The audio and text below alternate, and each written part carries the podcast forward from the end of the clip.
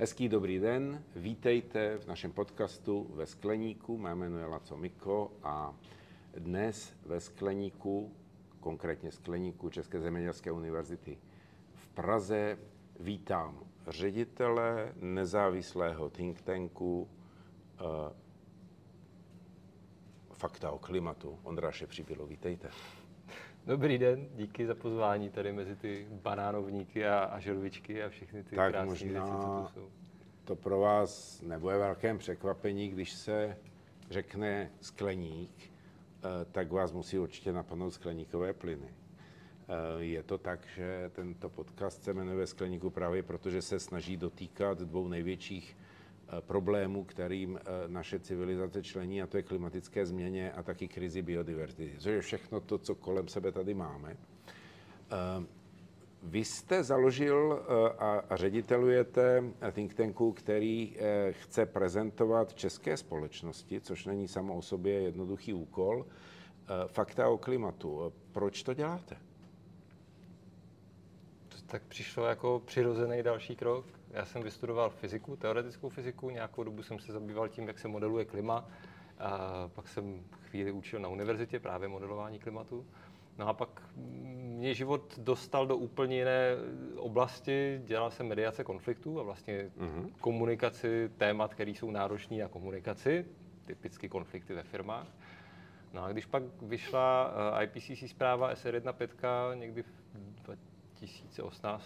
roce, tak jsem si říkal, no tohle já jako vidím, čtu to, rozumím tomu, vidím i, že by se to dalo komunikovat lépe, tak se to spojilo prostě. Se to jako spojilo a pak se jenom stalo to, že jsem přesvědčil pár kamarádů, že uspořádáme hackathon, udělali jsme jeden, udělali jsme druhý, třetí a pak už to teď děláme čtvrtý rok.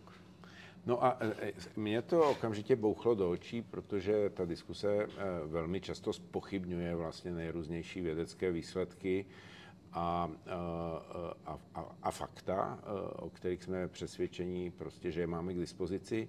Zejména v Česku je ta diskuse velmi často vyhrocená. Kdo to jsou ty experti na tuto oblast? Jako, když máte tým expertů a analytiků, tak co jsou to za profesory? Takhle. A to se týká tím pádem ne expertů těch vnějších, ale toho týmu. Ano, toho týmu. Já bych ani neřekl, že jsme speciálně experti nebo přímo vědci, kteří by ty věci zkoumali. Uh-huh. Ale to, co si myslím, že se nám povedlo dát dohromady, je tým lidí, kteří jsou dobří v porozumění věcem, v sensemakingu, to znamená jako udělání si obrázku toho, co jsou ty základní rysy, hlavní principy. A komunikace. Okay. A tohle je to, co si myslím, že vlastně děláme. To znamená, já bych nikdy neřekl, že děláme vědu seriózní,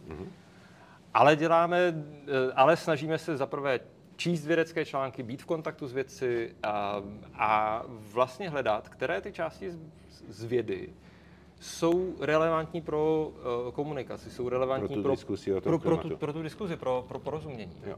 A občas říkám, že to je trošku jiná disciplína než popularizace vědy, protože v popularizaci vědy chcete ukázat něco, co je na vědě sexy, jako přitáhnout. Jo. Ale tady spousta z těch věcí jako vlastně není moc sexy, ale potřebujeme, aby je společnost věděla. To se koneckonců ukázalo i při komunikaci covidu, že vlastně proto, abychom rozuměli a jako společnost se dokázali rozhodovat a čelit nějakým problémům, které mají i částečně teda datovou povahu, jo, epidemiologie nebo klimatická změna, tak vlastně je potřeba trošku jiný typ komunikace než jenom popularizace. No, to je to, co se snažíme dělat. Tak já schválně skočím do toho, co na mě vyskakuje na sociálních sítích velmi často. My máme celou jednu velkou skupinu společností, která buď to nevěří na klimatickou změnu, anebo, a to je častější, nevěří na to, že by s tím cokoliv mohl mít člověk. Vy se teda systematicky, jak říkáte, 4 roky s partou analytiků a expertů snažíte dohledávat a propojovat fakta, která máme. Jak byste odpověděl na tuto připomínku? Že teda možná se něco děje, ale je to vlastně součást standardních cyklů a člověk s tím nemá co dělat. Není to součást standardních cyklů a člověk s tím má co dělat ve 100%. té velikosti toho jevu. Dobře, ale to je statement. Ale to je statement. A teď otázka, jako ta odpověď, vlastně vždycky musí záviset na kontextu, ve kterém se budeme bavit. Mm-hmm. Pokud budu mít 4 sekundy v komentování nějaké zprávy, tak to, co si vyberu, je, že udělám tento statement. Ano. A pokud budu mít možnost 2hodinové přednášky na univerzitě, naposledy v Olomouci Univerzita Palackého, no, tak budu prostě ukazovat data a precizně diskutovat, jak to tedy víme, co jsou ty důkazy, které ukazují, že klimatická změna, která se děje, je způsobena nárůstem skleníkových plynů a že ten nárůstem koncentrací skleníkových plynů a že ten nárůst koncentrací skleníkových plynů je způsoben člověkem. A my to víme všechno velmi přesně. Jenom jsou to oblasti lidského vědění, které se neučí na základce a který vyžadují se do toho ponořit a uchopit to nějakým. Čili jsme schopni říct, že to není jenom tak, že holt prostě většina vědců se na něčem shodla, ale že máme jako jasně podložená fakta, data, který to prokazují kazuálně, jako že se to vzájemně dá jako odvodit jedno od druhého. A nejenom to, máme i data, která vyvrací ty alternativní hypotézy. Jakože třeba je to jenom součást nějakých cyklů. Například, že to je jenom součást nějakých cyklů. Jakože to, že jsme schopni změřit radiační působení, to znamená vlastně sílu skleníkového efektu. Prostě tím, že družice nad atmosférou snímají, kolik záření odchází. A že to odpovídá, že ta síla skleníkového efektu skutečně roste a my to vidíme. No? Tak to jsou prostě kousky do skládačky, které, když byste chtěl potom vzít alternativní teorie a zpochybňovat to, že se globální oteplování děje a že je způsobené člověkem, tak potřebujete jako nějak se potýkat s tak ono ve skutečnosti to taky je základní vědecká metoda nebo postup je, že se snažíme falzifikovat nějaké tvrzení a buď to se nám vyvrátí nebo potvrdí, že to tak je. To znamená, my vlastně se snažíme zpochybnit to, co si myslíme, že je správně a když se nám to nepodaří, tak musíme přijmout, že to tak je. Čili to je to, co používáte v zásadě. To je, jako postup. To je to, co používá věda jako postup. Ano. A já bych znovu říkal, my nejsme součástí té akademické obce, toho zkoumání, ale vlastně se snažíme tohle sledovat, rozumět tomu a nějakým způsobem to překládat, jak občas lidi říkají, do hezkých obrázků. Do něčeho, co je srozumitelný a vlastně přinášet tohle ale komunikujete, vy jste poměrně vidět v médiích, že objevuje se to na řadě míst, ty odkazy na vaše sdělení, na vaše informace, ale nezaznamenal jsem, že byste vystupovali jakoby přímo k nějakým výrokům nějakých lidí, že byste říkali, tadyhle ten člověk to říká špatně a tadyhle ten člověk to říká dobře. Je to spíš jenom opravdu komunikace těch výstupů, řekněme, než nějaký komentář k tomu, co kdo kde tvrdí. Nebo děláte i to druhé? Ne, ale je to součást strategie. Vlastně ukazuje se, když se řeší dezinformace nebo mýty, že vyvracení mýtů je často kontraproduktivní. A my jsme tady v situaci, kdy, když se zeptáte běžného Čecha, otepluje se Česká republika, tak řekne jo, asi, a o kolik? Tohle je znalost, která lidem prostě chybí a není potřeba s něčím bojovat nebo vyvracet.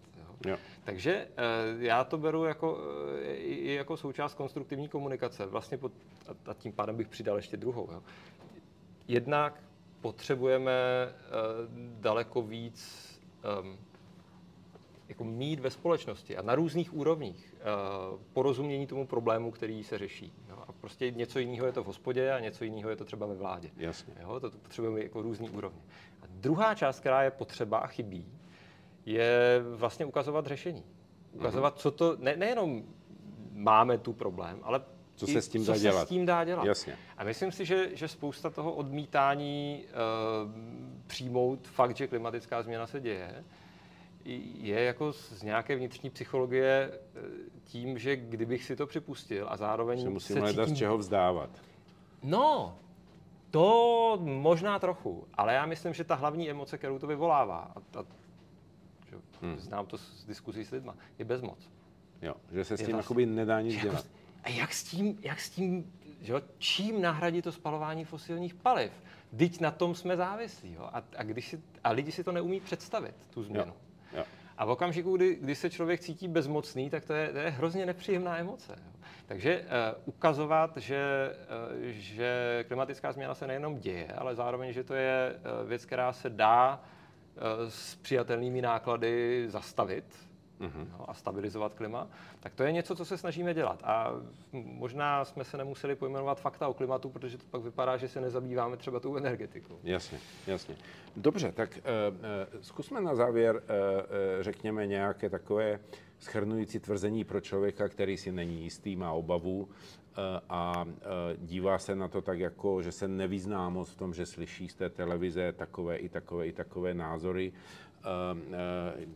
Dejme mu vašimi ústy nějakou cestu ven. Cestu ven? Tak v několika bodech.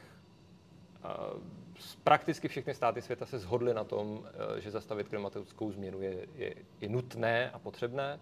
A prakticky všechny státy světa, respektive 90% emisí je ze států světa, které řekly, dosáhneme uhlíkové neutrality, to znamená dosáhneme transformace. To znamená, je politická vůle. Tady jenom dodám, že teda není to jenom ta Evropa, jak se často říká. A není to jenom ta Evropa. Ano. Čína, Indie, Amerika, skutečně většina států světa řekla, tohle je priorita, je potřeba dosáhnout té změny. K té změně máme většinu potřebných technologií, to znamená, není to něco, kde bychom si řekli, ale musíme přijít na nějakou magii. Mm-hmm. Jde vlastně jenom o to, ty technologie, které máme, ať už jsou to větrné elektrárny, baterie a tak podobně, začít využívat na masivní škále. Ta transformace, čtvrtý bod nebo třetí bod, ta transformace bude trvat relativně dlouho. Sice říkáme, že musíme klimatickou změnu zastavit rychle, ale ty měřítka, o kterých se bavíme, jsou desetiletí. Takže v zásadě 30 let do roku 2050 je to, kdyby bylo potřeba toho dosáhnout. No a ta poslední věc, kterou k tomu má smysl říct, je jakou roli v tom hrají jednotlivci a spotřebitelé. Či co s tím můžu udělat já? A já bych tady zůstával poměrně umírněný. Jako spotřebitelé můžete udělat to, že nebudete významně plýtvat. Mm-hmm.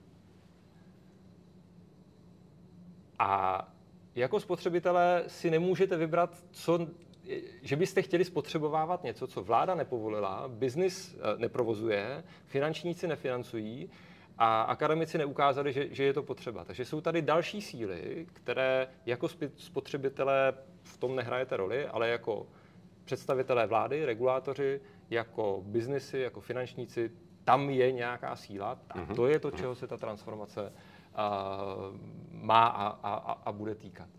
A jestli se povede nebo ne, vlastně je dost v rukou člověka. Jako to, kde se povede zastavit klimatickou změnu, záleží na tom, co v následujících desetiletích uděláme jako společnost. To říká Ondráš Přibyla, ředitel think tanku Fakta o klimatu. Děkuju moc za návštěvu a děkuju za pozvání. Jenom ještě dodám těm, co se dívají nebo co nás poslouchají, že se vyplatí sledovat to, co se vlastně na vašich stránkách a ve vašich sděleních vyskytuje. To povětšinou velmi srozumitelné a velmi zajímavé čtení.